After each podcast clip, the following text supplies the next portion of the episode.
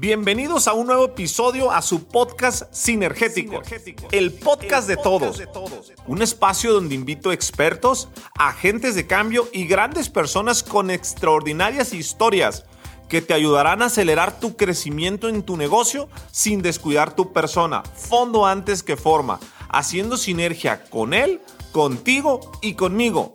Mi objetivo es inspirarte, motivarte, acelerarte y hacer sinergia para que juntos alcancemos todos nuestros objetivos. Si estás, listo, comenzamos. ¿Cómo están, sinergéticos? Bienvenidos a otro episodio. En esta ocasión les quiero presentar a mi amigo Hugo Magaña, porque es buen amigo mío. Van a ver cómo vamos a aprender y cómo vamos a disfrutar esta conversación. Amigo, ¿cómo estás? Bienvenido a, este espacio, a tu casa. Hasta que por fin. Ya sé lo que te iba a decir, amigo. Muchas gracias por, por, la invitación. Llevamos meses tratando ahí de cuadrar agendas entre a veces uno, uno no podía o el otro. Pero bueno, ya por fin aquí estamos, amigo. Pues muchas gracias. Entre tus expos, entre la apertura de sucursales, entre la vicepresidencia, entre las salidas con la familia, mis conferencias. Pero qué bueno, qué bueno que ya se armó. Sí, así es, ya estamos acá ahora sí. ¿Cuántas sucursales tiene actualmente Santa Salitas? Actualmente tenemos 85 sucursales a nivel nacional. Estamos ya en 22 estados de la República. Esperamos este año sobrepasar las 100. Pues esperamos, tenemos un plan de crecimiento Queríamos cerrar el año el pasado en, en 100 unidades, paramos un poquito el, tema de, las aperturas, o no lo paramos, más bien lo alentamos, porque hicimos una reestructuración total de la empresa. Ahorita metimos mucho el tema del gobierno corporativo, institucionalizar la empresa, etcétera, etcétera. Entonces frenamos un poquito el, el crecimiento y queremos este año abrir por lo menos unas 30 unidades nuevas. Hugo, a los 23 años empezaste con la primera sucursal. Así es, amigo. ¿Qué estaba pasando por tu cabeza a los 23 años? voy a tener un día 87 sucursales, voy a... O simplemente querías tener un negocio. ¿Qué pasaba por tu cabeza? No, de hecho, ni, no lo veía al principio como negocio, amigo. Lo veía como un no hobby. O sea, yo creo que estaba demasiado chavo, me gustaba mucho la fiesta. Sí. Y yo quería tener un lugar donde pudiera ir a cotorrear con mis amigos. Ok. Prácticamente tener chelas gratis, aunque no eran gratis, pero yo así lo veía. Es un visionario. sí. Y, este, y yo al principio sí lo veía. La verdad es que éramos, éramos, éramos muy clientes de, de otras cadenas, ¿no? Que ahorita ya son, ya son amigos, amigos, amigos míos, ya los ya conozco por ahí algunos.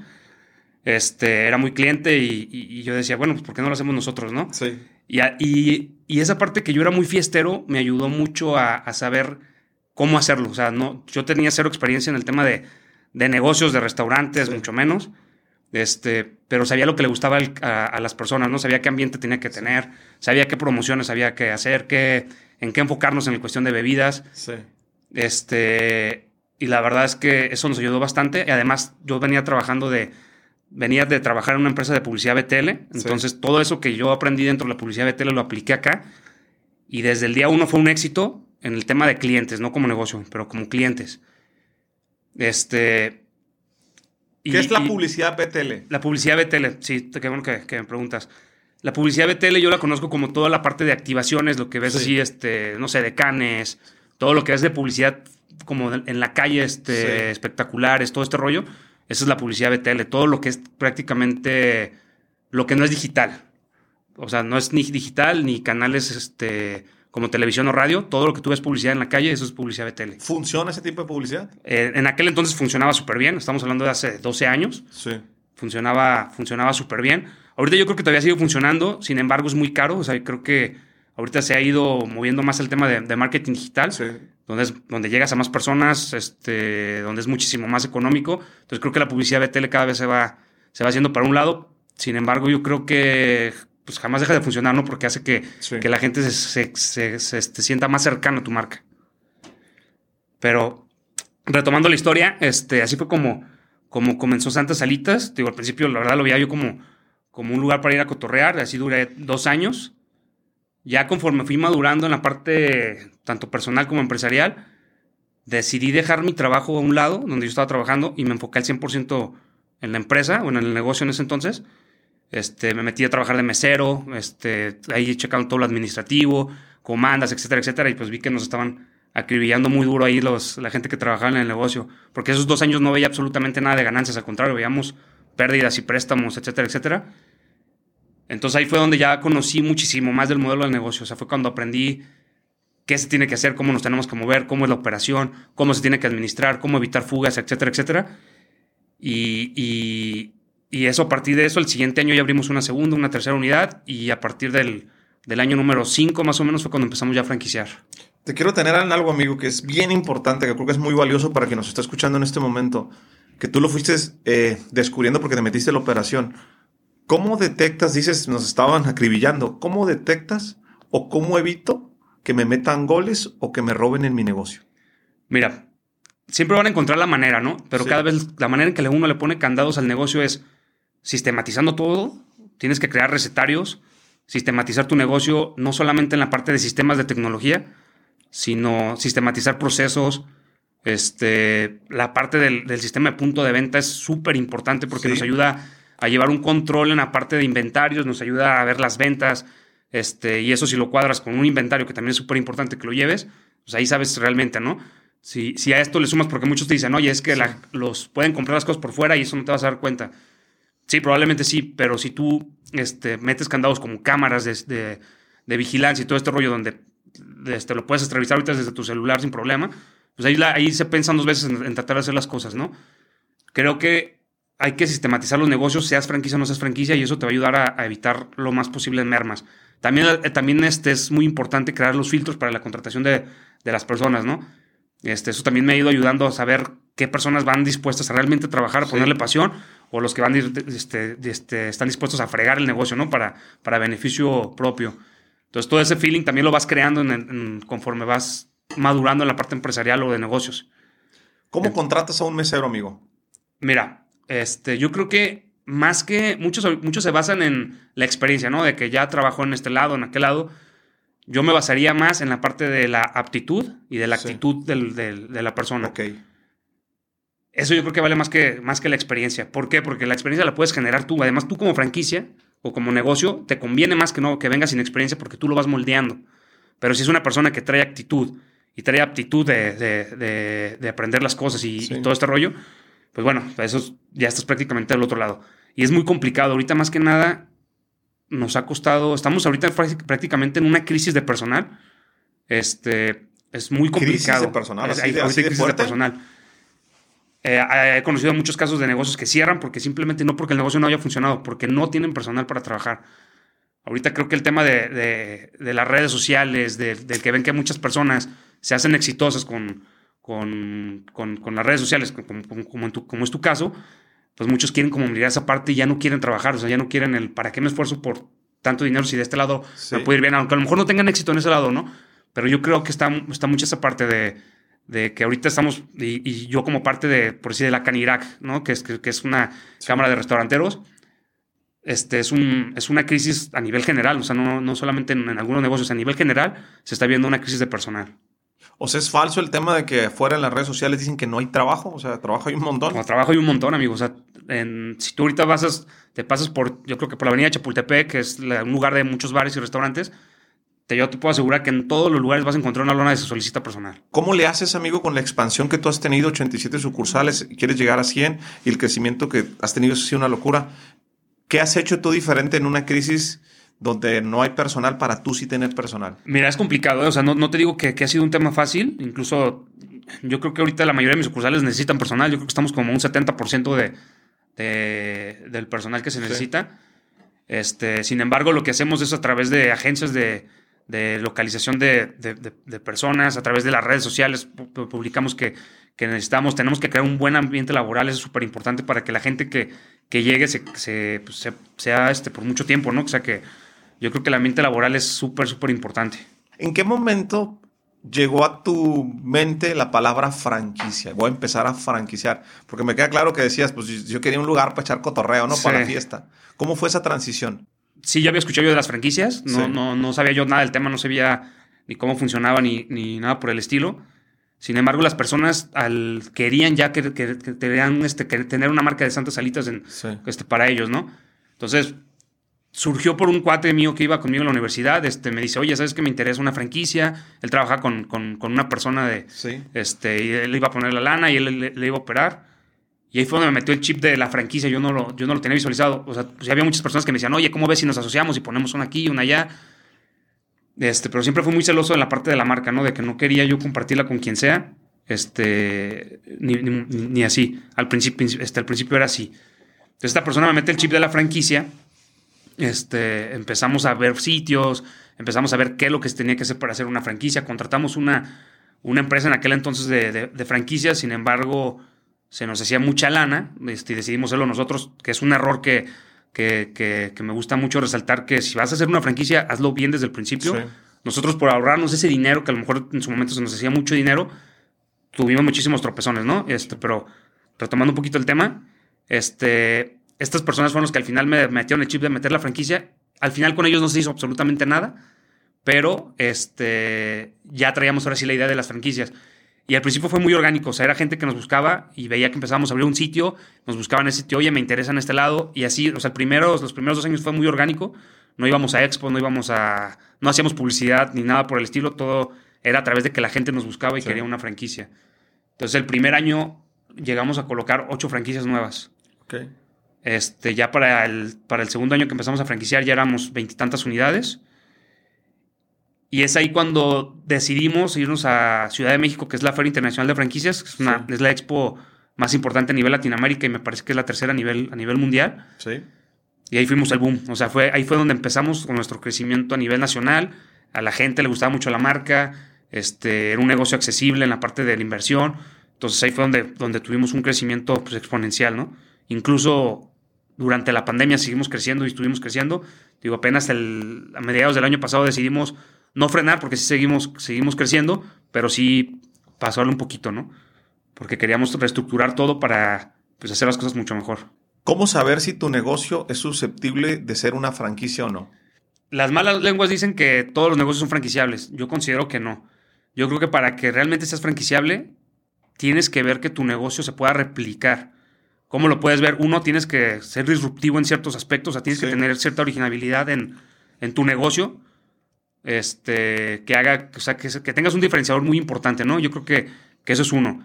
La otra es que te, tienes, tienes que sistematizar todos tus procesos, sí o sí, este, y también tienes que tener éxito en distintos mercados, porque muchos ya quieren, muchos, eh, ahorita el tema de franquicias, amigo, se ha vuelto muy complicado porque muchos ya quieren franquiciar sin ni siquiera tener un punto de venta. ¿Cómo? O sea, ya abren, crean una marca, crean un negocio y ya lo quieren empezar a franquiciar. Y eso es un error enorme y, desgraciadamente eso está haciendo que, que, las franquicias se vuelvan como algo de que no sirven, de que, de que no, no, realmente no son rentables, etcétera, etcétera, porque existe muchísima informabilidad y existe muchísima falta de cultura de la franquicia aquí en, aquí en México. ¿Qué es negocio una franquicia? Existe franquiciante y franquiciatario. Es correcto. Guzmán, antes de preguntarte dónde está más fuerte el tema del negocio, explícame la diferencia entre un franquiciante y un franquiciatario. En pocas palabras, el franquiciante es el dueño de la marca y el know-how. ¿Qué es el know-how? Es tal cual todos los manuales de operación de cómo hacer las cosas. Este, y el franquiciatario es el que adquiere estas marcas, es el que opera las sucursales. Esa es, la diferencia entre un franquiciante y un franquiciatario. El franquiciante es el dueño de la marca y el franquiciatario es el que, el que obtiene esos derechos. Ok, el que obtiene esos derechos, ¿qué puede hacer y qué no puede hacer? Eso ya es muy variable dependiendo de la franquicia. Eh, lo más sano es que el, franquiciatario proponga, no, eh, pero no que, no que lo haga. ¿Por qué? Porque eso luego empieza a destruir, mucho el, tema de la franquicia. Pero es muy bueno ser propositivo, o sea, de, de proponer de, oye, este, yo en el negocio estoy viendo que está funcionando esto, o yo en el negocio se me ocurre que hagamos esto, pero proponerlo, la, empresa franquiciante su deber es analizarlo, no, no cerrarse nada más en, porque muchos son muy cerrados de, no, si yo te digo es esto, es esto.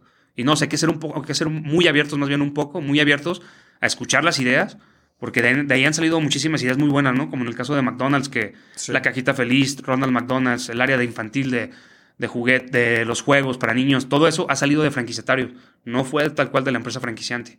Entonces, si tú los escuchas, si tú lo analizas y lo adaptas como empresa franquiciante, pues pueden salir ideas muy buenas. Entonces, pero el franquiciatario tal cual lo que tiene que hacer es preocuparse por su negocio. La diferencia entre un franquiciante y un franquiciatario es que el franquiciante tiene una visión más global y el franquiciatario tiene una visión más local. No tiene nada de malo ni es mejor una que otra visión, simplemente es que hay que saber cuál es el papel de cada quien. Tú como franquiciatario tienes que hacer que tu negocio funcione. No puedes depender al 100% de lo que te dice el franquiciante o de, o de echarle la culpa al franquiciante. Entonces, tu deber hacer que tu negocio funcione porque al final de cuentas está tu patrimonio por medio, ¿no? Y el franquiciante lo que tiene que hacer es desarrollar la marca, desarrollar nuevos productos, este, innovar, ver cómo posicionar una marca, ver cómo hacer que a las sucursales les vaya bien en cuestión de atraer clientes. Toda la parte estratégica va de la parte del franquiciante y toda la parte operativa va de parte del franquiciatario. ¿Cómo gana cada uno de ellos? El franquiciatario gana a través de trabajar con una, con una marca que puede ser o no puede ser reconocida. No precisamente una franquicia tiene que ser una, una marca reconocida, sino el mayor valor está en que sepas cómo hacer las cosas. En que tienes unos manuales de operación, tienes capacitación, tienes prácticamente es como un libro, que, bueno, no un libro, más bien es, es el, un manual tal cual de, cómo vas a hacer todo. O sea, todo el negocio lo vas a hacer así. Y el franquiciante gana a través de un, de un crecimiento exponencial, de un posicionamiento de marca, de, a través de las regalías, de la venta de franquicias, de la... Hay ciertas, hay ciertas franquicias que te venden los productos, hay otras que no. En nuestro caso nosotros no vendemos el producto, pero la mayoría de franquicias sí. Este, la franquicia lo puede hacer el negocio conforme tú vayas viendo y, y, le puedes ir metiendo muchos canales de negocio a ambas partes, tanto el franquiciatario como el franquiciante. ¿Quién gana más, franquiciante o franquiciatario? Si nos vamos a por punto de venta, pues el franquiciatario, ¿no? Porque al final de cuentas es un porcentaje el que va hacia el franquiciante. Si nos vamos a volúmenes, pues el franquiciante. Sin embargo, yo creo que no se trata de quién gana más. Aquí debería existir un ganar-ganar. O sea, siempre tienen que, que, que ambas partes preocuparse porque los dos ganen. Si tú, franquiciante, nada más estás preocupado por recibir tus regalías, porque tu empresa gane, sin preocuparte que el franquiciatario realmente tenga una rentabilidad, pues el, negocio va a terminar tronando. Y viceversa, si tú como franquiciatario no te preocupas porque tu franquiciante gane, porque le estás pagando sus regalías al tiempo, etcétera, etcétera, pues la marca va a terminar muriendo. ¿Por qué? Porque no, no va a tener ese crecimiento ni ese posicionamiento de marca y la red no va a poder, no va a poder tener cada vez más beneficios. Entonces, aquí a fuerzas tienen que ganar los dos, franquiciante y franquiciatario que yo le llamo, ahorita hablando de sinergia, con, que, es tu, es tu tema, aquí tienen prácticamente las sinergias se hacen entre cinco personas, que es franquiciante, franquiciatario, los colaboradores, porque también los colaboradores les tiene que ir muy bien, porque al final de cuentas es la cara de tu negocio, proveedores, porque el proveedor tiene que hacer que, que, a ti te vaya bien y tú tienes que hacer que el proveedor le vaya bien, no puedes acribillar a un proveedor tampoco, y sobre todo el cliente final. Sí. Si alguno de estos cinco, amigo, no sale ganando, el negocio se derrumba. Tienen que ganar forzosamente estas cinco personas, por decirlo así. ¿Cómo haces para mantener equilibrio en tema financiero para que todos ganen? Es complicado, sin embargo no es, no es imposible. ¿Cómo lo logras? Uno es no matando, por decir, en el tema de proveedor, pues no matando a tu proveedor, no, no pidiéndole un crédito que a, tres meses cuando sabes que muchos proveedores se están iniciando y es muy complicado ese tema, no matarlos en precios, o sea, yo creo que cuando tú estás preocupado porque tu proveedor también gane, pues el proveedor también se va a preocupar en que tú siempre tengas el mejor producto. En la parte del franquiciatario, pues también haciendo que su negocio prospere, que haciendo que su negocio este, sea rentable. En la parte del franquiciante, pues hacer también que, que, se paguen las regalías al tiempo. Sí. Hacer mucha, mucho caso del que el franquiciante, que al final de cuentas es el experto, este, le, le hagas caso. Este, en la, el colaborador también en, ser un colaborador que pues, realmente perciba su sueldo como es, que reciba prestaciones, que, revise, que, reciba bonos, que reciba un salario emocional. Este, en la parte del cliente, pues que reciba el mejor producto, el mejor servicio y el, y el, mejor lugar, ¿no? Creo que es un tema muy largo, o sea, no, creo que no nos ni, ni, ni en un podcast terminaríamos de, de, terminar ese episodio, pero yo creo que enfocándonos en estas partes de, de hacer que, con que te preocupes que todos ganen, ya estás del otro lado. ¿Cómo conseguir buenos proveedores, amigo? Híjole, este... A ti te deben de llegar muchos proveedores, ¿estás sí, de acuerdo? Sí, sí, sí, nos llegan bastantes. perdón, ¿cuántas salitas venderás en las 87 sucursales? ¿Lo tienes cuantificado? Ahorita no traigo el dato. El último dato que yo, yo tenía, nosotros vendemos cerca de 10 toneladas al mes. Ok. Si no es que un poco más. A un, a un proveedor de pollo le debe interesar trabajar sí. contigo. De hecho, trabajamos con Bachoco, que es el, que es el proveedor más grande a nivel nacional. Sí. Este pero sí, o sea, todo el tiempo estamos trabajando en cómo desarrollar otros, a otros proveedores. ¿Cómo consigues un buen un proveedor? Ahorita ya es más sencillo, ¿no? Como tú dices, a lo mejor ahorita por el volumen y, eh, que nosotros generamos ya es un poquito más sencillo. Al principio sí era muy difícil. Pero recuerda cuando ibas empezando, ¿cómo le, cómo, cómo, cómo le hacías? Mira, uno es este ser honestos, o sea, hay que, platicar con honestidad de, de, ver la parte de cómo hacer que, que, ambas partes ganen. Hay que, sobre todo, exigirles mucho, mucho el tema de calidad porque eso es lo que va a perjudicar al cliente final. Si no, si no, si no exiges calidad, y lógicamente pagándole al precio que debe ser la calidad, este, eso es esa parte, ¿no? La parte del precio, si bien no negociar a matar el precio, también el, chiste es que, que, también este, hacer que el negocio sea más rentable, ¿no? Para ambas partes. Y sobre todo el servicio, amigo. Yo creo que es lo más complicado ahorita. Nosotros trabajamos con, con, varias empresas que nos han quedado muy mal en la parte del servicio y eso nos termina dando en la torre con, con los negocios. Entonces, más que todo, todo este tema, el, el, servicio es de lo más importante, hacer que los productos te lleguen a tiempo, que lleguen en buen estado, que lleguen frescos como deben de llegar. Este, eso es lo más importante y lo más complicado de conseguir un proveedor. No sé por qué a los proveedores les encanta quedar mal, este, sea del tamaño que sean. La gran mayoría son, son, o sea, quedan muy mal, no sé por qué, o sea, no sé por qué no tienen como ese, ese chip de saber que, que tienes que brindar un buen servicio. No digo que todos, no me gusta generalizar, pero sí la gran mayoría pasa eso. Sí, es un tema con los proveedores, por eso te digo esa pregunta. ¿Cómo consigues un buen proveedor? Es muy complicado. Eh, el, que el que está más encargado de esa parte y, a lo mejor un día sería bueno que nos platique bien cómo lo hace es mi socio Jorge, que, que tú lo conoces perfectamente, tu tocayo. Él ve toda la parte de proveeduría, él es el que está, el que sabe, él es el que prácticamente se pelea con todos los proveedores, pero sí es muy complicado. Sí tienes que tener una persona que realmente se encargue al 100% de, los, de la proveeduría, porque sí es un tema muy, muy complicado. Tú empezaste esta idea, ¿no? Sí. Ya, ya, ya pusimos el antecedente. ¿En qué momento pasó por tu cabeza el tema socios?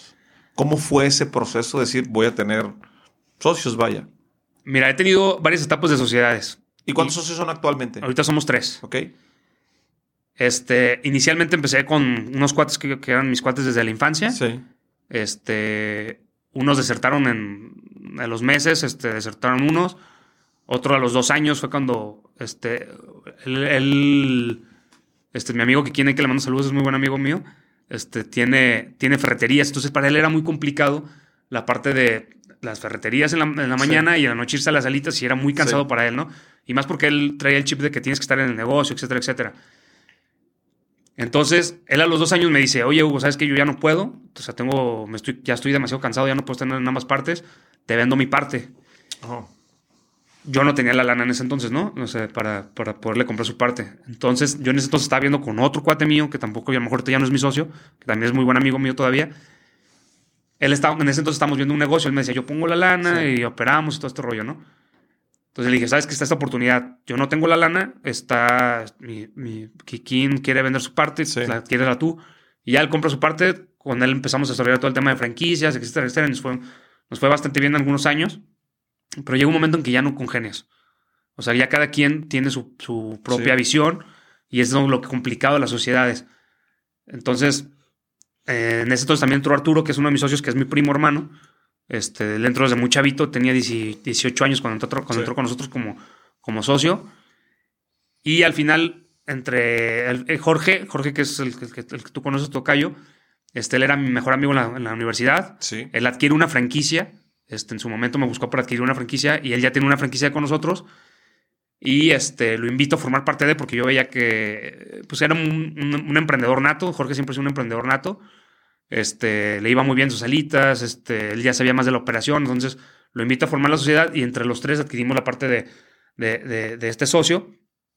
Y pues ahorita la verdad es que vamos muy bien. ¿Qué es lo que yo siempre, porque seguido me, me, preguntan, ¿qué es, lo que tú, de, ¿qué es lo que tú buscarías de un socio o cómo puedo adquirir buenos socios? Yo creo que la sociedad es de las, es de las cosas más importantes. Creo que ir solo es muy complicado. Este, ¿Y qué es lo que yo buscaría de un socio? ¿Qué es lo que se, busca, se debería de buscar un socio? Uno es que se complementen, o sea, que cada quien tiene que tener sus fortalezas, sus debilidades y se complementan entre todos. Llámese dos, tres, cuatro, diez socios si, si se quiere, que también a veces es muy complicado, ¿no? Esa parte de tener tantos socios pero se tienen que complementar, pero sobre todo, más que, la más que complementarse, tienen que tener una misma visión. Si no tienen una misma visión y cada quien tiene su propia visión, es cuando se empiezan como dejarlo para acá, dejarlo para allá y no se llega a ningún lado. Sí, sí. De hecho, hay algo que yo te respeto mucho, amigo, por eso te hice esta pregunta. Yo, yo te agarré, agarré, mucha empatía y hemos hecho una, una bonita amistad. Y nunca lo habíamos platicado. Cuando fuimos a Tony Robbins, que me acompañaste, que me tocó presentarme ya en la Arena Ciudad de México, nos fuimos en carretera, estuvimos platicando y los viajes uno observa, ¿no? Sí. Yo observé muchas cosas en ti, ¿no? Pero una de las cosas que me llamaron mucho la atención, el tema de los socios y el tema de la sinergia. ¿Te acuerdas cuando salimos de la arena que estaba el tráfico? Nos aventamos tres horas, creo, ahí parados porque no podíamos salir. Y mientras estábamos en el, en el tráfico, pues yo estaba contestando, estábamos editando, grabando unos videos. Y tú te paraste y empezaste a escribir todo lo que habías visto de todos los conferencistas. Ajá. Anotaste algo, pero lo que más me llamó la atención, porque ya a veces yo de metiche, me asomé a tu teléfono y vi que se lo estabas mandando a tu socio Jorge. Sí. Vi que se lo estabas mandando. Ese ejercicio yo lo hago mucho con mi compadre. Ok. es mi socio. Cuando yo voy, pero he visto que muchos socios no lo hacen. Mucha gente ve las sociedades como, ah, somos socios en el tema del negocio y punto. No en qué me estoy capacitando, qué estoy viendo, qué estoy aprendiendo. O sea, no, ya no supe qué más pasó en la conversación, pero se me hace un ejercicio bien interesante de cómo debe haber ese complemento, ¿no? Oye, yo vi esto y te lo estoy transmitiendo. Tú estás viendo a aquel lado. Sí, de hecho, eh, yo seguido le mando a Jorge, ay, mira, escuché este podcast, léelo, cabrón. Este, este, leí este libro, léelo, está muy padre. Yo creo que la parte de la sociedad lo más importante es que nos desarrollemos entre todos. Muchas veces por el ego, amigo, es de que no compartimos o no, no queremos que nuestro socio le vaya bien, ¿no? O sea, porque existe ese ego de, ver cuál de los socios es el que, el que tiene más poder o el que toma la decisión. Y realmente no. O sea, yo siempre he sido muy partidario de, de a pesar de que yo soy el socio que, tiene, que tiene, la mayor participación de acciones, yo a todos mis socios, bueno, mis, a mis dos socios, yo los veo como participando igual. O sea, no es de que yo, yo tomo la palabra, no es tú qué opinas, tú qué opinas y el que haya mayoría es lo que se hace. Yo creo que este, eso me ha ayudado mucho a, hacer el ego a un lado y, enfocarnos más a, estar creciendo como equipo, ¿no? Entonces, este, Jorge es muy, muy, muy amigo mío, o sea, aparte de que somos socios, es muy amigo mío, este, es de mis mejores amigos, siempre andamos para todos lados juntos, tú por ahí nos ves, hasta todos lados lo jalo, él me jala para todos lados, y, eso ha hecho que, que pues que, queremos una muy buena relación y sobre todo que hagamos un gran equipo. Sí. O sea, eso es lo que nos ha ayudado bastante. ¿Alguien ha crecido tanto como tú en el tema de, alitas? Mira, si hay, si hay, alitas que son más grandes que nosotros. Sí. Sin embargo, en la parte del crecimiento por año o el exponencial, creo que somos los que más hemos crecido. Incluso el año pasado, si no nos dieron un reconocimiento, pero sí salimos en varios medios de que fuimos la, no nada más la franquicia de, de, alimentos y bebidas ni de alitas, sino a nivel franquicias, Fuimos la franquicia que tuvo mayor crecimiento exponencial durante el tema de pandemia. Este, ¿qué, es lo que nos ha ayudado? Pues lo mismo es trabajar en equipo, ver cómo, cómo, cómo soy. Yo soy mucho de empujar, ¿no? O sea, de que estar empujando y haciéndolo y hacer que, que las cosas se den. Entonces, eso nos ayudó mucho a posicionarnos y ahorita con el plan que traemos para este año, la idea es que crezcamos por lo menos un 50% más.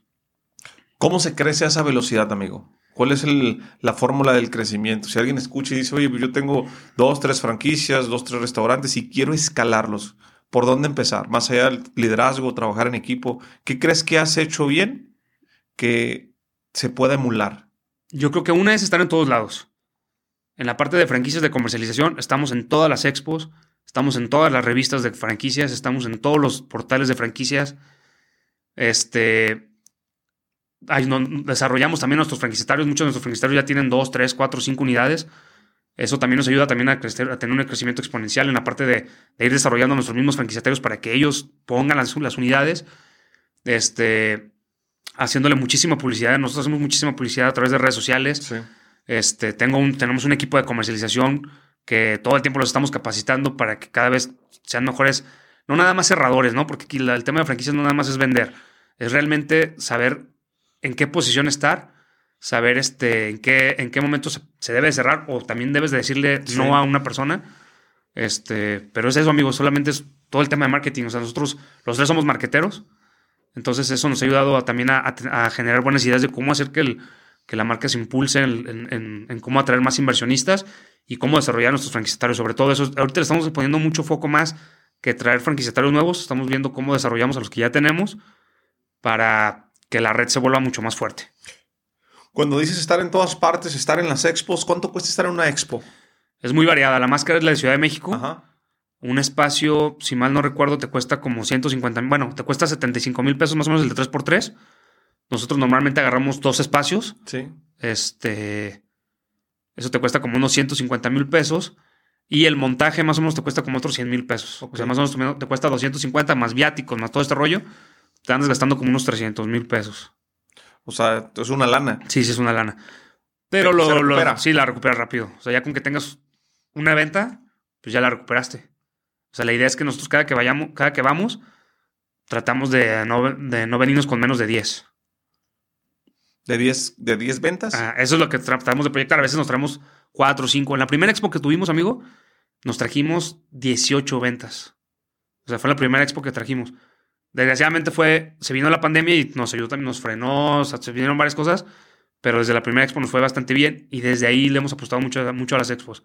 Tratamos de estar en todas las expos que hay a nivel nacional. El modelo de negocio que tú tienes de Santas Alitas, a diferencia de muchas empresas que venden alitas, ¿cuál es tu diferenciador? De, por, todo por el tema del crecimiento y porque la gente llega a la expo y te lo consume. ¿Qué, ¿Qué, vendes más barato? ¿Vendes otro tipo de cerveza? No, mira, yo creo que el, uno de nuestros mayores diferenciadores como marca es, uno, el branding que tenemos desarrollado. Todo el branding que hemos desarrollado a través de, todo este tiempo, desde los personajes que tenemos al, al luchador, que ya lo conoces, a, Máscara Santa. Tenemos un branding totalmente amigable y mexicano. Es lo que hemos tratado nosotros de, de, impulsar y explotar. Sí. Entonces, eso le gusta tanto a nuestros clientes finales como a nuestros inversionistas. La marca les encanta a ambas partes. Otra cosa es que nosotros vamos enfocados más hacia un sector que es la clase media, media baja. Ok. Nosotros, nosotros hemos tratado de, de, ¿cómo se dice?, democratizar el, tema de las alitas y estamos en, prácticamente en los puntos donde nuestra competencia, no, no le quiero llamar competencia porque al final de cuentas casi no competimos, pero con giros similares no están. Es muy raro que nos lleguemos a encontrar este, alguna otra cadena dentro de los puntos donde, donde nosotros estamos, porque casi la mayoría van enfocados hacia la clase media alta para arriba. Nosotros vamos enfocados hacia la clase media, media baja y queremos llevarles productos, porque al estar en esta clase no quiere decir que nosotros demos productos de mala calidad, al contrario. Tratamos nosotros de darles los mejores productos que puedan, este, para que ellos conozcan los productos de buena calidad, con, con un ambiente agradable y además a precios, no, no somos los más baratos, pero tampoco, pero sí tenemos precios muy accesibles. ¿Qué es un precio accesible? Estamos a lo mejor del más barato hacia nosotros, estamos a lo mejor un 20% más caro, pero del más caro a nosotros estamos a lo mejor un 30% más barato. Estamos en un precio medio, pero si compruebas la calidad, estamos, estamos muy por encima de los que dan barato y estamos igual o similar a los que dan caro. Entonces, ¿qué es lo que nos ayuda a que esto sea rentable? Pues que donde estamos nosotros a lo mejor la inversión es menor, donde estamos nosotros las rentas son más económicas y además de que son, de que son clientes que nos agarran tal cual a nosotros como si fuéramos su su bar o su, o su antro prácticamente de la zona, ¿no? No es como una precopa, normalmente nos agarran como su bar como tal. Entonces andan yendo a las 3 de la mañana, este, ponemos música en vivo, llevamos este, muchas amenidades que es como si fuera realmente un bar este, grande, ¿no? Entonces, eso nos ha creado bastante lealtad hacia, de, nuestros comensales hacia, hacia la marca. Este, y, todo el tema, nosotros hacemos muchas promociones que, para tratar de impulsar las, las ventas de promociones anclas. Entonces, yo creo que es nuestro mayor diferenciador está en eso, tanto en el branding como hacia el mercado que vamos dirigidos. ¿Es negocio las alitas, amigo? Sí, amigos, la verdad es que este, pues muchos de nuestros, de nuestros franquiciatarios les va muy, muy bien económicamente. Este, va a depender mucho, ¿no? Porque pues, como todo negocio, habrá negocios que no son negocio, pero haciendo las cosas bien y, y haciendo todo este panorama de que realmente el negocio tenga rentabilidad sin perder la calidad, este, sí, sí, es, muy buen negocio. ¿Por qué se hicieron tan populares las alitas? Yo creo que fue por el tema de, la facilidad que hay de, de comérselas. O sea, pues es tal cual una pieza pequeña que, que, la vaya con una salsa. Y yo creo que pues, comértela con las mismas manos, que no necesitas un tenedor, no necesitas cubiertos, no necesitas nada. Yo creo que esa es la parte, ¿no? De la sencillo que es comerte unas alitas, de que te las pueden llevar a tu casa, de que te las puedes comer en un bar. la mezcla esa que, hacen de cerveza con, con alitas. la gente lo, asocia mucho con, si bien un antro para irse a, empedar, si un lugar donde puedas convivir a gusto, donde puedas hacerte tus dos, tres cervezas y puedas comer un producto de, fácil consumo. ¿Crees que las alitas son una moda, amigo, o es algo que va a perdurar? Sí fue una moda en su momento. Yo creo que ya es algo que se quedó. Ya este, ya, aquí en México tiene cerca de 20 años las alitas, yo creo que ya es, un, es algo que ya se quedó. Sin embargo, en su momento empezaron a brotar muchas marcas de alitas, ¿no? Ahorita eso ya no está pasando. Van pasando oleadas de, de negocios que se ponen de moda, como en su momento las cervecerías, como las alitas lo fueron. Y ahorita la ventaja es que los negocios o las marcas que ya están posicionadas son las que ya se quedaron. Entonces, no creo que sea moda, sino ya es algo que, que se quedó. Sin embargo, al dejar de ser moda, pues ya dejan de surgir tantas marcas este, emergentes, ¿no? ¿A quién le recomiendas que adquiera una franquicia, amigo? Va a depender mucho de la franquicia que quieras adquirir.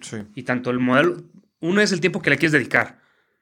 Una es la lana que le quieres invertir y la otra es este, lo que te gusta. Si pones un negocio que no te gusta, pues difícilmente te, va, te vas, a, vas a querer impulsarlo, ¿no? Yo creo que esos tres factores son importantes. Eso al momento, y esa pregunta me la hace muchísimo. ¿eh? Yo como estuve como, como presidente de franquicias, este, pues seguido me, se me acercaban de, oye, ¿qué franquicia me recomiendas? No es tanto qué franquicia te recomiendo, sino qué franquicia realmente hace clic contigo en esas tres cuestiones. ¿Cuánta lana vas a invertirle? Porque también entre, entre más lana tengas para invertirle, pues también menos tiempo le vas a dedicar. Porque ya son sistemas que son ya más, ya que son más este, sustentables, ¿no? De que hace que el negocio funcione solo. Esa es la otra. ¿Qué tanto tiempo le vas a invertir? O sea, si, si quieres un negocio local de inversión que no quieras dedicarle absolutamente nada de tiempo, pues ya habrá un modelo de franquicia que se adapte a, tu necesidad. Yo sí recomiendo mucho la franquicia porque hay de, todos los colores y sabores, ¿no? Tanto en cuestión de madurez de, franquicia, como en cuestión de tiempo que le vas a invertir, lana que le vas a invertir, el giro que le va, al, que le, al que le quieres invertir. Entonces, para, para todos los gustos y para todo va a haber una franquicia que se te pueda adaptar a ti. Pero si tienes que enfocarte en esos tres factores. Tiempo que le vas a invertir, que te guste y la lana que le quieres invertir. Ya con eso este, también te recomiendo que vayas a expos, que vayas a, consultores de franquicias para decirte cuál franquicia se adapta más a tus necesidades. En el caso de Santas Salitas, ¿tú tienes la operación incluida o no? Eh, ¿La operación te, refieres a que yo lo operé? Sí. No, este, cada, cada franquiciatario se encarga de su operación. Este, hay franquiciatarios que ya tienen varias unidades y ellos ya tienen su mini corporativo, su equipo de, que se encarga de la operación del negocio, pero nosotros no operamos. Simplemente nosotros lo que hacemos es te vamos dando herramientas para hacer que tu negocio funcione bien. ¿Cuánto cuesta una franquicia contigo? Mira, manejamos dos modelos de franquicia. Una que es la franquicia que es Santa Salitas Mini. Este, ese modelo lo sacamos el año pasado. Ha sido un éxito total porque la inversión es muy baja y ha sido, ha sido el negocio más rentable que hemos hecho.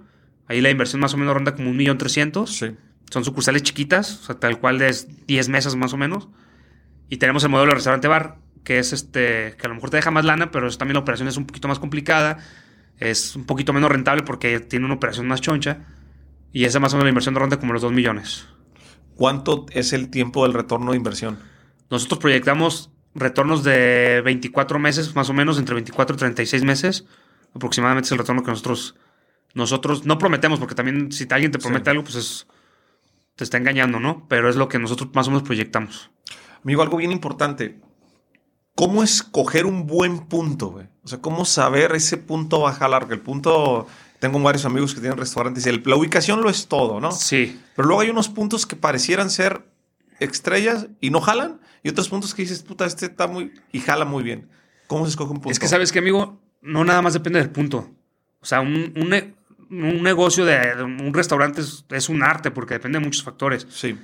Depende mucho del punto, depende mucho de la publicidad que le hagas, depende mucho del servicio que das, del producto, de los precios, etcétera, etcétera, ¿no? Si uno de esos factores te falla, el negocio no te va a funcionar. Sin embargo, ¿cómo le hacemos nosotros para elegir un punto? Que también hemos fracasado muchas veces en elegir un punto, hemos cerrado unidades y eso nos ha ayudado a cada vez somos más expertos en seleccionar puntos. ¿Cómo lo hacemos nosotros? A través de herramientas, tenemos herramientas de geomarketing, tenemos este hacemos estudios de mercado, hacemos nosotros como unos cinco estudios antes de tomar una decisión. Vamos y vemos el punto, prácticamente lo, leemos, lo probamos, lo, vemos, este, vemos que, este, qué tanta visibilidad tiene, vemos que la accesibilidad sea sencilla, tanto peatonal como accesibilidad en coches. Este, vemos si, si, si qué tanta densidad de población hay a través de nuestras herramientas de marketing, si es el mercado que vamos dirigido o no, que este, híjole, es que son son mil factores los que tenemos que revisar antes de tomar una decisión para seleccionar un punto. ¿Qué es el geomarketing? El geomarketing es una plataforma el cual tiene datos del INEGI. Sí. Este, a través de una localización. Sí. Y a este algoritmo le agregas datos tuyos como negocio de qué funciona, qué, cuál es tu mercado, qué, qué, es lo que no ha funcionado en tus negocios, cuáles son los puntos exitosos, cuáles son los no exitosos. Entonces son muchos factores que, que alimentan a esta, a esta plataforma y esto nos ayuda a que el momento en que nosotros le pongamos un clic de quiero ver cómo está este punto de venta o, este, o esta localización, te arroja muchísimos datos. Nosotros la herramienta que manejamos se pinta de colores el mapa y te dice cuáles son las zonas rojas o tintas que, son, que es el mapa de calor, si se le llama, y nos ayuda a ver cuáles son las zonas con mayor potencial de venta. Entonces, este, esta es la herramienta de geomarketing, te ayuda, tiene datos como de todo. Es una, una herramienta que, hay de todos los precios, hay desde muy accesibles hasta muy caros si quieres realmente que, que, tanto, qué tantos datos o exactitud de datos quieres tener. Te, puede costar también caro, pero es algo que sí vale muchísimo la pena. Nosotros llevamos desde el año pasado utilizando esta herramienta y hemos, nos hemos dado cuenta que todas las unidades que hemos abierto con esta herramienta desde que le iniciamos a la fecha han sido un éxito desde el día uno. Eh, hay un tema que en el mundo de los, de los emprendedores cuesta mucho trabajo a veces bajar la cortina, ¿no? Uno se aferra al, al negocio, esto va a jalar, va a jalar. En tu caso, y con la experiencia que tú tienes, ¿en qué momento, amigo, te das cuenta cuando el punto no va a jalar? Operamos a los dos meses. ¿Qué, qué situaciones ves que dices, hay que bajar cortina. ¿Y cuándo es? Hay que meter marketing, hay que echarle ganas. Cuando nos damos cuenta, cuando si desde el día uno, que es cuando hacemos mayor publicidad para que la gente vaya, no se llena el negocio, ya sabemos que no hay una densidad de población de acuerdo al mercado que hemos dirigido. Sí. Pero es que vuelvo lo mismo, ¿no? Hay muchísimos factores, hay muchísimos factores que hacen que un negocio no funcione. Puede ser que a veces el franquiciatario o la persona que está operando es muy cerrada y no te hace caso y cree que las ideas que ellos tienen son las mejores que las tuyas. Eso también ya es un foco rojo y ya sabes que ese negocio no va a funcionar. Este. Perdón. Este, otra cosa que hace que, que, veamos que el negocio no funciona o no, pues es las ventas. O sea, si nosotros vemos que el negocio no está operando bien, pero sabemos que tiene potencial, es cuando hacemos una capacitación para todo el personal para que opere de manera correcta. Una vez que ya, bueno, primero hacemos un análisis de qué es lo que está pasando en la unidad, ¿no? Si vemos que es por falta de capacitación, si vemos porque, que es porque no están respetando los lineamientos de la franquicia, este, si vemos que es por falta de marketing o de publicidad, este, todos estos factores los, evaluamos primero, empezamos a atacar cuáles son los, los puntos, los focos rojos, y ya después ahora sí venimos con una estrategia de marketing. ¿Por qué? Porque si hacemos una estrategia de marketing y estás operando mal y todo ese rollo, pues lo único que vamos a hacer es matar más tu, tu negocio, ¿no? Porque a lo mejor te vamos a traer clientes que van a ver que estás operando de la fregada, que no tienes los productos que son, que no les vas a respetar las promociones y pues esos clientes jamás en la vida vuelven y no nada más no vuelven, sino además te van a quemar, ¿no? Y más ahorita con el sistema, con el, con el tema de las redes sociales que te puedes poner un comentario ahí que te va a matar el negocio totalmente. No, no, no. ha habido restaurantes que les bajó el valor de mercado muy Sí, los muy, muy, muy, malo. Y más porque el, cliente se dedica más a publicar cuando le tiene una mala experiencia que cuando tiene una buena. Cuando tiene una buena experiencia es muy raro que pongas que, ah, excelente servicio, al menos de que el mesero te lo pida, ¿no? Que esa es una buena herramienta que tienes que hacer que, que tu, tu equipo, que el que está colaborando en la empresa, pues esté impulsando que a que la gente ponga los comentarios si es que tuvo buena experiencia, ¿no? Este, porque la mayoría de gente se, se, preocupa más en publicar las cosas malas que las cosas buenas. No, es que estuve en la Ciudad de México hace poco, fui a grabar una gira de podcast y me tocó comer con dos influencers. No voy a decir sus nombres por respeto. Y era un buen restaurante en la Ciudad de México, en Polanco, de los mejores lugares. Y no me va saliendo un pelo güero en la comida, amigo, pero un pelo güero así, esos largos. Y me dio asco, pues, obviamente, y lo hice a un lado y ellas se dieron cuenta. No, no te sabes el escándalo que hicieron, amigo. es cuando llegó el mesero, no, no, nos daba cortesías, nos pagaban la cuenta y todo. Yo obviamente muy tranquilo, yo siempre he dicho, a veces sí se ponen de pechito ciertas situaciones o empresas, pero yo, yo mis redes nunca las he utilizado para, para desprestigiar a alguien, ¿no? Aunque a lo mejor tenga una afectación, pero le gusta mucho, lo, hay influencers que les, o sea, que, les, dejan un balón botando y, lo genera, ¿no? Sí. ¿Trabajas en el influencer marketing en sucursales? Actualmente, si hay algunas unidades que manejan ellos como de manera local, sí estamos empezando a, a crear por ahí una estrategia de, de, de, hacer con influencer marketing, sobre todo con foodies, ¿no? Que son, que sirven más para los restaurantes pero actualmente no lo, no lo, hemos hecho de lleno. ¿Qué opinas de los influencers que quieren este, pagar las cuentas con, con menciones? Pues va a depender mucho, ¿no? O sea, yo respeto mucho, al final de cuentas, es su trabajo. Este, creo que hay muchos que sí son muy abusivos. Sin embargo, creo que puedes crear esa alianza entre, bueno, pues si tú vas a subir un platillo mío y me vas a, y tienes muy buena, buena afluencia, pues nada me cuesta, ¿no? Me va a salir más barato regalarte ese platillo que pagarte una lana porque, me, porque me promociones. Ya si te pones en la parte de exigir como tal, pues a lo mejor ahí sí es otro tema, ¿no? Pero yo estoy a favor de, de que, de que si hay una persona que, o sea, si es un ganar-ganar al final de cuentas, pues que se den las cosas, ¿no? Yo siempre he estado a favor del ganar-ganar. Nunca puede, la balanza siempre tiene que estar equilibrada. Nunca puede uno ganar más que el otro porque es donde vale gorro. ¿Tienes algún protocolo, amigo? Se me hace bien interesante el tema de los lugares que venden alcohol, ¿no? El tema de Santas Salitas decías, en mi caso no, no agarran la precopa, ¿no? Sino ahí agarran la fiesta. Si alguien se pone muy pedo, un borracho, ¿qué hacen con él?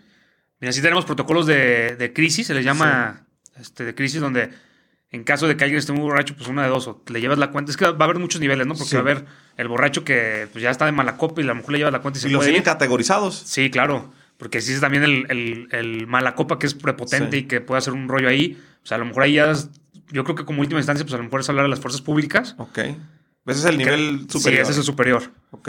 Este, pero creo que muchas veces, a lo mejor le puedes decir, oye, ¿sabes qué? Mira, te voy a regalar una cubeta para otra que vengas, pero pues ya te tengo que cerrar la cuenta.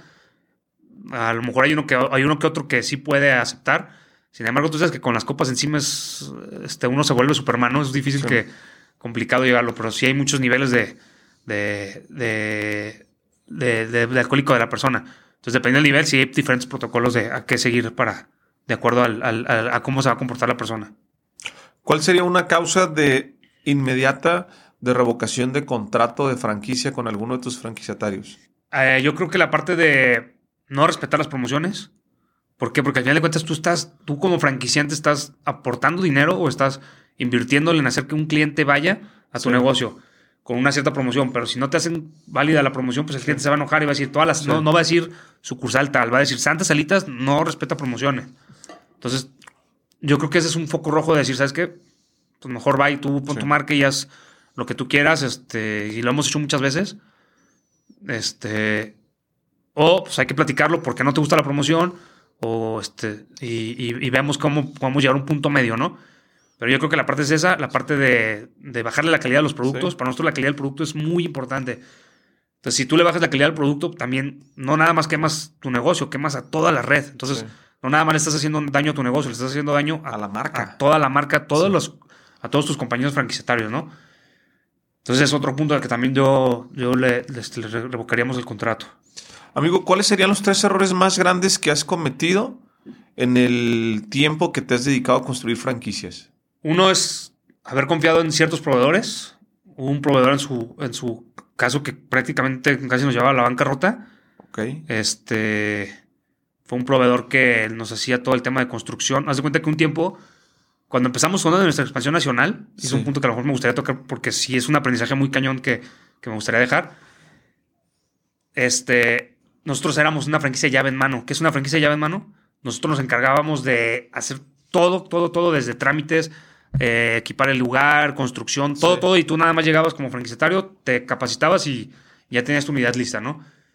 Decidimos lanzar ese modelo que nosotros pensábamos, más bien lo hicimos mal, ¿no? Pero nosotros pensamos que, ay, esto, con esto vamos a ganar muchos clientes y le vamos a facilitar la vida, a facilitar la vida, etcétera, etcétera.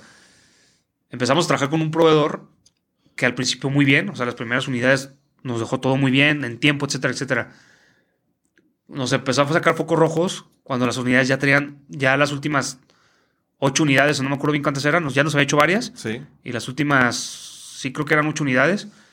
No las terminaba, pasaba el tiempo y no terminaba, no terminaba, iba lento, etcétera, etcétera.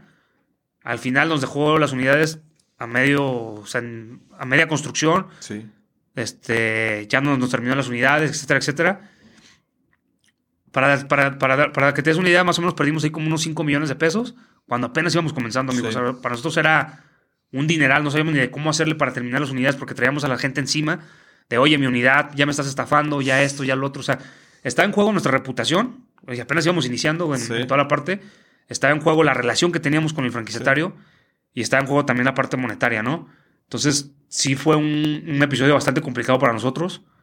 Este, como pudimos, terminamos las unidades, algunas sí terminamos regresándole la lana a, la persona porque ya no quiso saber nada del negocio. La relación con el franquiciatario se fracturó totalmente. Hasta ahorita, apenas ya, hasta ahorita, después de tanto tiempo, estamos como empezando a, a, mejorar esa relación. Pero sí fue algo demasiado complicado y sobre todo la parte monetaria porque no teníamos la lana para de cómo terminar esas unidades, ¿no? O sea, si fue, si era mucho dinero en ese entonces de, decir, oye, pues, ¿de dónde vamos a sacarlo? Entonces pedimos préstamos, este, nos pusimos a vender franquicias y con eso mismo lo, estábamos recuperando lo demás.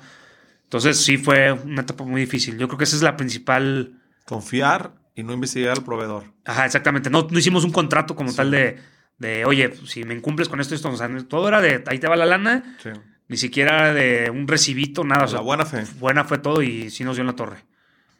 Yo creo que fue esa. Otra también con otro proveedor que ahí sí no puedo mencionar este, marcas ni nada, pero fue con una cervecería que, que, que nos volteó toda la jugada como la teníamos. Al final nos vimos envueltos en demandas, en, llegamos ya a un acuerdo al final, pero también nos costó mucho, mucho. Fue un año de, difícil de, de que abogados, de que si llegábamos a un acuerdo o no, de que nos duplicaron la lana que, que, se había acordado inicialmente. O sea, nos la jugaron gacha totalmente porque pues estábamos novatos cuando firmamos ese contrato, ¿no? O sea, era casi, casi íbamos, no iniciando, pero, pero era el primer contrato que firmamos con una cervecería. Entonces, eso también nos costó muchísima lana, enojos con franquiciatarios, porque también les pararon toda la producción, la, distribución. Sí, fue también un rollo muy complicado. Y estábamos en plena pandemia cuando pasó eso. Este, entonces sí, fue también, sí fue complicada esa parte. Y la otra parte difícil yo creo que sería el... Lo mismo, es que yo creo que todo se ha basado en la confianza, porque soy una persona muy confianzuda. No confianzuda, más bien de que creo mucho en las personas. Sí. Y eso también me ha cometido muchos errores también con franquiciatarios que, que nos han jugado por ahí mal. Entonces yo creo que esos son los tres errores. Saber seleccionar un franquiciatario, revisar los contratos que vas a firmar con ciertos proveedores grandes, sobre todo los grandes porque son los que, los que te pueden hacer pedazos en un rato. Y este, también no dejar toda confianza de una persona que también ni siquiera sabe su antecedente de, ¿no? Nosotros ni siquiera sabíamos con quién había trabajado esta persona y aún así le dimos la confianza. Nos generó mucha confianza inicialmente y pues eso también se convirtió en un caos. Si pudieses, amigo, regresar a tus 23 años, va, para darte un consejo en torno a la vida, en torno al negocio, en torno a todo, y tuvieses más o menos un minuto, ¿qué consejo te darías? Yo creo que el consejo principal es deja la fiesta, porque yo era muy, muy fiestero. Deja la fiesta, concéntrate al 100% en tu empresa. Este, pero también yo creo que yo no cambiaría nada de mi, de mi, de mi adolescencia, a pesar de que la cagonía muchísimas veces, en muchísimas cosas cometí demasiados errores, pero yo creo que esos errores y todo eso me ha formado la persona que soy actualmente. Este, yo no digo que soy el gran empresario ni que soy un ejemplo a seguir, ni mucho menos, pero me gusta la vida que llevo actualmente. Entonces, yo creo que eso fue a base de todos los tropezones que cometí anteriormente. Entonces, yo simplemente le diría, no te detengas, sigue, sigue, sigue, y, y aprende de las demás personas, no seas tan cerrado, porque yo antes era muy cerrado. Yo antes era de que mis ideas eran las mejores y yo no podía escuchar a los demás. Y a partir de que empecé a abrir un poquito más mi mente y empecé a escuchar o ser más este, receptivo de otras personas fue cuando empecé a, mejorar en, todo, en todos los aspectos de mi vida. Mencionaste hace un momento algo bien interesante, la fiesta. Tú eras súper fiesta. Súper fiesta. Hay gente que se queda anclada en la fiesta a los 30, a los 40 y nunca hace nada, que le cuesta mucho trabajo dejar el chupe, dejar la fiesta. ¿Cómo se deja la fiesta, amigo? Digo, tú pusiste un restaurante, cabrón, para agarrar el pedo. Imagínate si no te gustaba la fiesta. Y, un tiempo tuve un restaurante de mariscos hace tiempo. O sea, y ahí sí era durísimo la fiesta. mira, amigo, yo creo que a mí me cambió el chip cuando mi esposa sale embarazada de, de mi hija. Me cambió totalmente el chip. O sea, dije, no manches, no, yo no quiero fallarles en ningún sentido. Sí. Este, para no perder a mi familia. Entonces, eso me cambió totalmente el chip y dije, tengo que echarle muchísimas ganas a mi empresa para que a mi hija no le falte nada, etcétera, etcétera. Y eso me cambió totalmente. O sea, a partir de que mi hija nació, haz de cuenta que me convertí en otro Hugo. O sea, te lo juro que era una. Así, ahorita soy otro extremo, ¿eh? Ahorita para que yo salga es.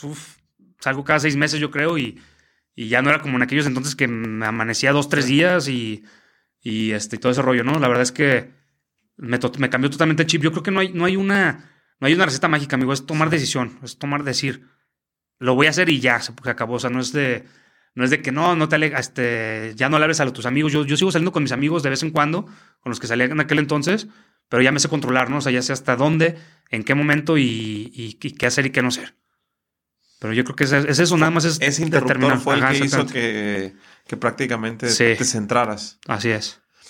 ¿Cómo te ves en los próximos 10 años? Nuestro objetivo es que dentro de, los próximos este, 5 años queremos ser la franquicia más importante a nivel nacional y de los próximos otros cinco años queremos ser la franquicia más importante a nivel internacional. Bueno, no internacional, sino Latinoamérica.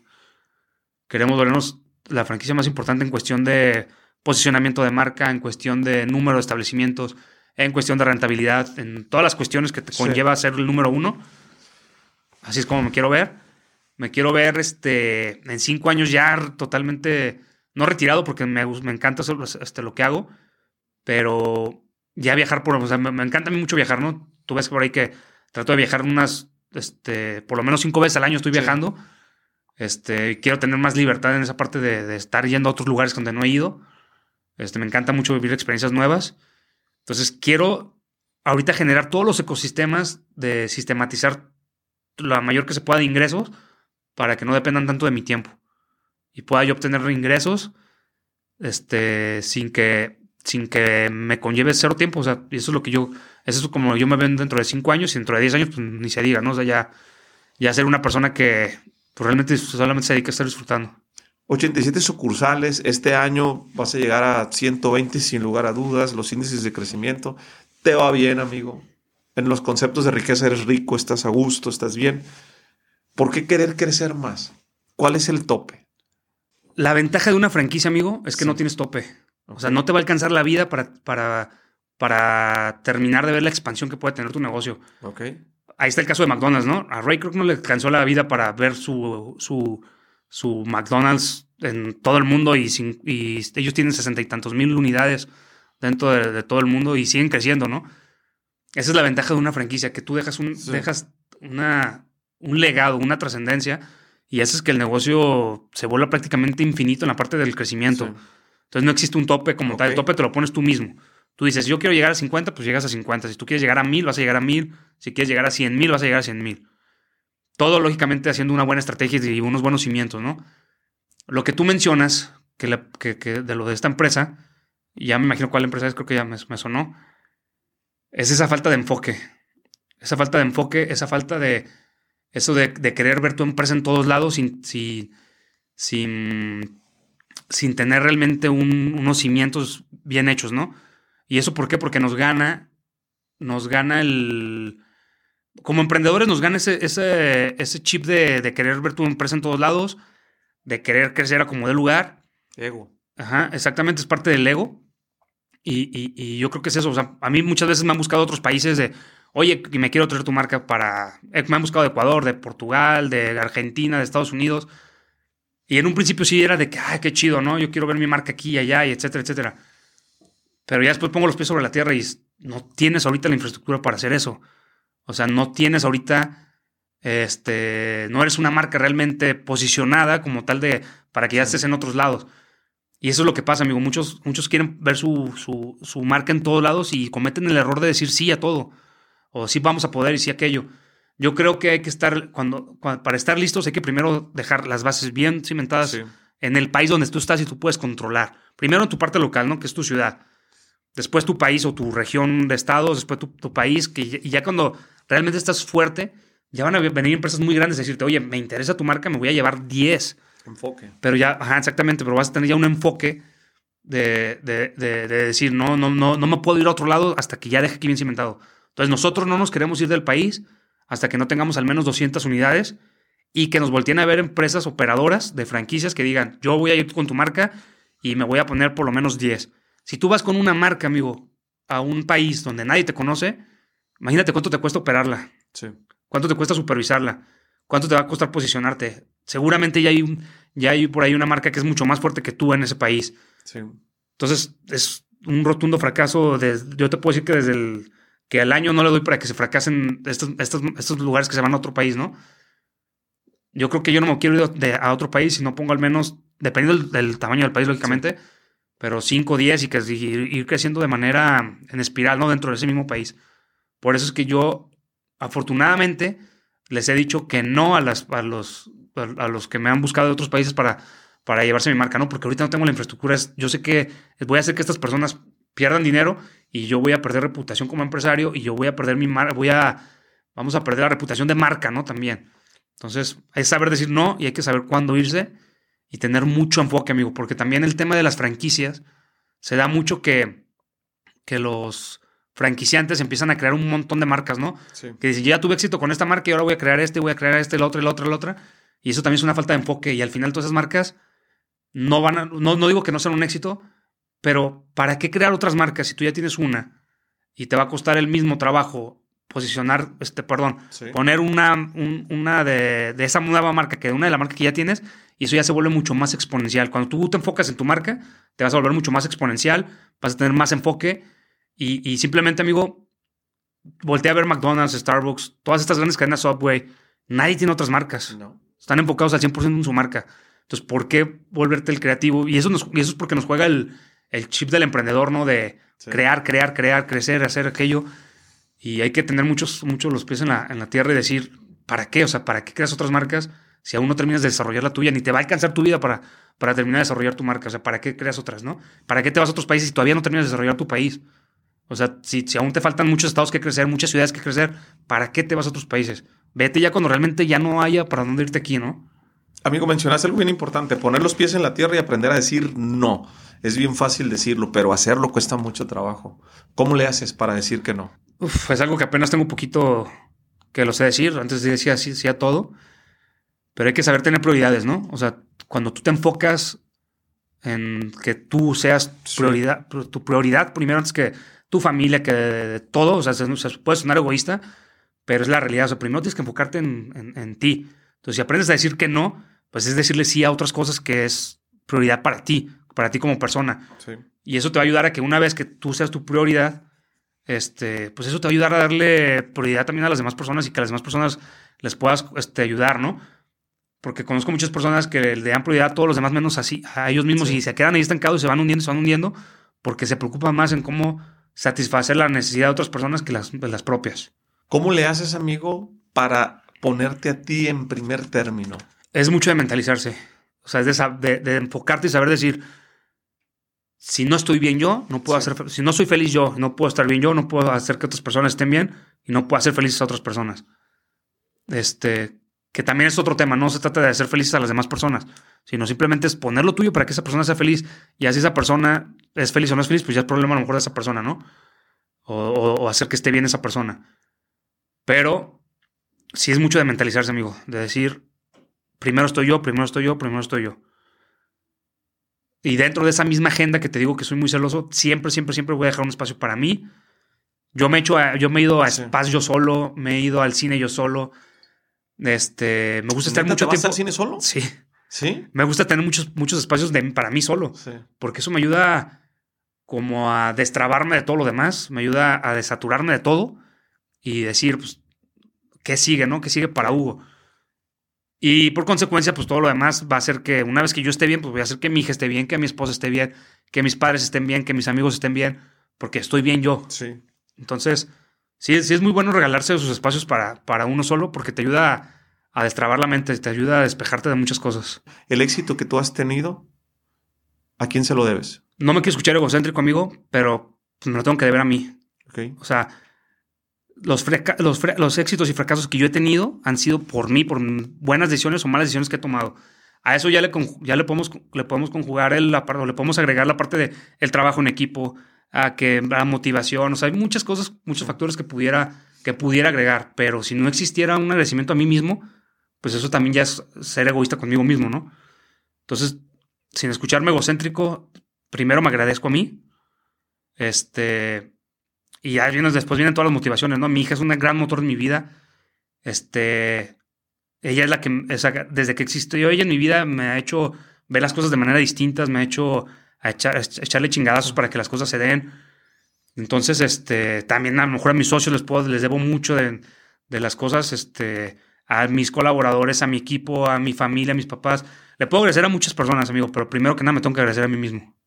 ¿Qué significa para ti la frase uno más uno es igual a tres? ¿Qué se te viene a la cabeza? Mira, justamente yo sí creo mucho en la parte de la sinergia del uno más uno es igual a tres. Yo leí el libro de Piensa y hágase rico, en donde la mente maestra, ¿no? Que es creando la sinergia entre, entre muchas personas vas a ser más exponencial. Entonces, para mí el uno más uno es igual a tres es, si trabajamos en equipo, vamos a crear muchísimo más cosas que si trabajo uno solo, ¿no? Amigo, te agradezco mucho, en verdad, el tiempo, tu disposición de venir y platicar conmigo. Quisiera hacerte esta pregunta, que es un tema metafórico, es un tema de fondo. Eh, si fuera tu último día en esta vida y tuvieses la oportunidad de cenar con una persona viva o muerta, pero solamente es una persona, ¿con quién te gustaría cenar y por qué? Con mi hija. ¿Por qué? Porque quisiera dejar un legado en ella quisiera decirle, este, a ver si no lloro, ¿eh? Quisiera decirle que, o sea, que tenga que aprender a confiar en ella, que nunca se detenga por nada del mundo, que cuida mucho a su mamá, que... No sé, amigos, que para mí mi hija es prácticamente todo. Entonces, yo creo que será con ella y, trataría de dejar un legado o una semillita para que ella sea la persona que quiere ser. Yo no quiero, yo no quiero que ella sea empresaria ni quiero que, que ella haga lo mismo que, que, siga mis pasos. Yo quiero que ella sea lo que quiera hacer, pero con mucho enfoque. O sea, que decir, esto es lo que quiero y que trabaje mucho para que lo logre. Que sea feliz. Exacto. Sea feliz. Me gusta. Amigo, te agradezco mucho tu tiempo. No, pues al contrario, amigo, a ti. Oye, las personas que quieran saber de franquicias, que quieran poner una franquicia, que quieran saber de este tema, este podcast me lo han pedido mucho, fíjate, me han dicho, oye, habla, hay, poca información del tema de franquicias, ¿no? Y por supuesto que no nos da la vida para en una hora y media hablar de todos estos temas, ¿no? Sí. Pero seguramente va a haber varios interesados o, o que conectan o que hacen resonancia con lo que platicamos aquí. ¿Cómo te pueden buscar? Bueno, uno es, mis redes es Hugo Magana 1, me parece, no me acuerdo bien. Algo así están mis redes, no me acuerdo bien el, cómo es. Pero más, que, más que me busquen en mis redes, me gustaría que escucharan mi podcast. Tú ya estuviste por ahí en, como invitado, que se llama justamente Hablemos de Franquicias, eh, que donde hablamos de franquicias como tal, como dice el nombre, pero no solamente desde nuestra experiencia. Traemos a muchos invitados de muchas marcas. Hemos tenido a, varios, a, varios, a varios empresarios con, con, sus marcas donde nos hablan de, de lo que hicieron, de cómo se formaron, de cómo lograron lo que lo han logrado. Tenemos expertos en temas este, entonces, este podcast lo que me gusta es de que no solamente te sirve a ti como franquicia, te sirve como, como empresario, te sirve como emprendedor, te sirve como motivación, te sirve como muchas cosas, ¿no? Pero sobre todo, la principal razón por la que creamos este podcast es porque creemos, queremos que la cultura de la franquicia crezca en México porque es, en México tenemos un tema muy cañón del tema de franquicias, amigo. Todos piensan que la franquicia es una cosa cuando es otra. Sí todos quieren este, ver nada más por su lado cuando pues, tiene que haber un ganar-ganar, tiene que haber una sinergia en, en, estas partes, ¿no? Entonces, por eso fue que creamos este podcast. Es un podcast que, prácticamente sin fines de lucro nunca hemos cobrado ni un solo centavo, ni cobrado publicidad, ni mucho menos. Lo hacemos por simplemente amor al arte y por, por aprender, porque nos ha ayudado también nosotros a aprender muchísimas cosas. Este, entonces, a mí me ha encantado el tema del podcast y, y lo recomiendo muchísimo que lo, que lo escuchen porque no solamente ha sido a través de nuestra experiencia, sino la experiencia de muchísimas personas que, están en el ramo. Pues ya saben, vayan y escuchen, hablemos de franquicias, quien quiera saber más del tema. La verdad es un súper podcast y te agradezco, amigo, eh, tu tiempo y tu disponibilidad. No, pues amigo, al contrario, gracias a ti.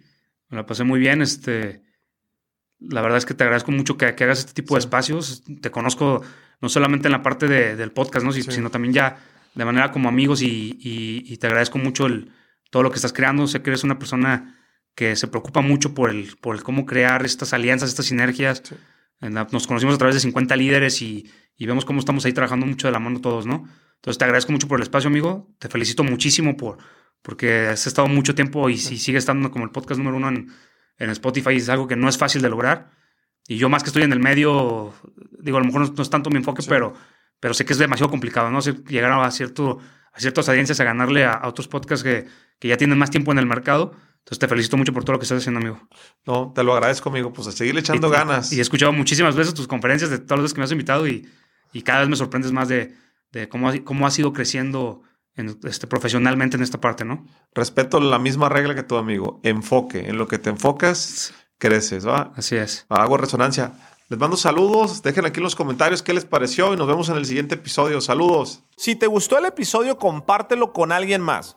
También sigue a Sinergéticos Podcast en Spotify o suscríbete en iTunes y califícame con 5 estrellas para que más gente lo pueda encontrar y hagamos sinergia con más personas.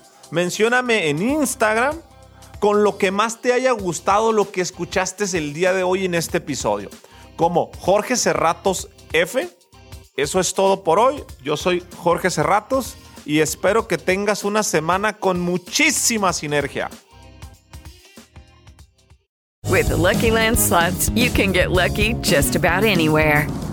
This is your captain speaking. Uh, we've got clear runway and the weather's fine, but we're just going to circle up here a while and uh, get lucky. No, no, nothing like that. It's just these cash prizes add up quick. So I suggest you sit back, keep your tray table upright, and start getting lucky. Play for free at LuckyLandSlots.com. Are you feeling lucky? No purchase necessary. Void where prohibited by law. 18 plus terms and conditions apply. See website for details. ¿Estás listo para convertir tus mejores ideas en un negocio en línea exitoso? Te presentamos Shopify. Tal vez no lo sabías, pero nuestro podcast More Than Mamis es un negocio y lo empezamos por supuesto para desahogarnos y hablar sobre la maternidad, no para convertirnos en expertas de ventas y del e-commerce. Así que sí, necesitábamos ayuda para vender nuestro merch y poner en marcha nuestra tienda. ¿Y cómo suena con Shopify? Llegó otra venta. Shopify es la plataforma de comercio que está revolucionando millones de negocios en todo el mundo. Ya seas un emprendedor desde tu casa o desde donde sea, Shopify es la única herramienta que necesitas para iniciar, administrar y hacer crecer tu negocio sin dificultades. Con Shopify puedo gestionar pedidos, envíos y pagos desde cualquier lugar, brindándote toda la información y estadísticas de tus ventas al detalle. Regístrate para un periodo de prueba con tan solo un dólar al mes en shopify.com barra sonoro, todo en minúsculas. Ve a shopify.com barra sonoro para llevar tu negocio al siguiente nivel. Shopify.com barra sonoro.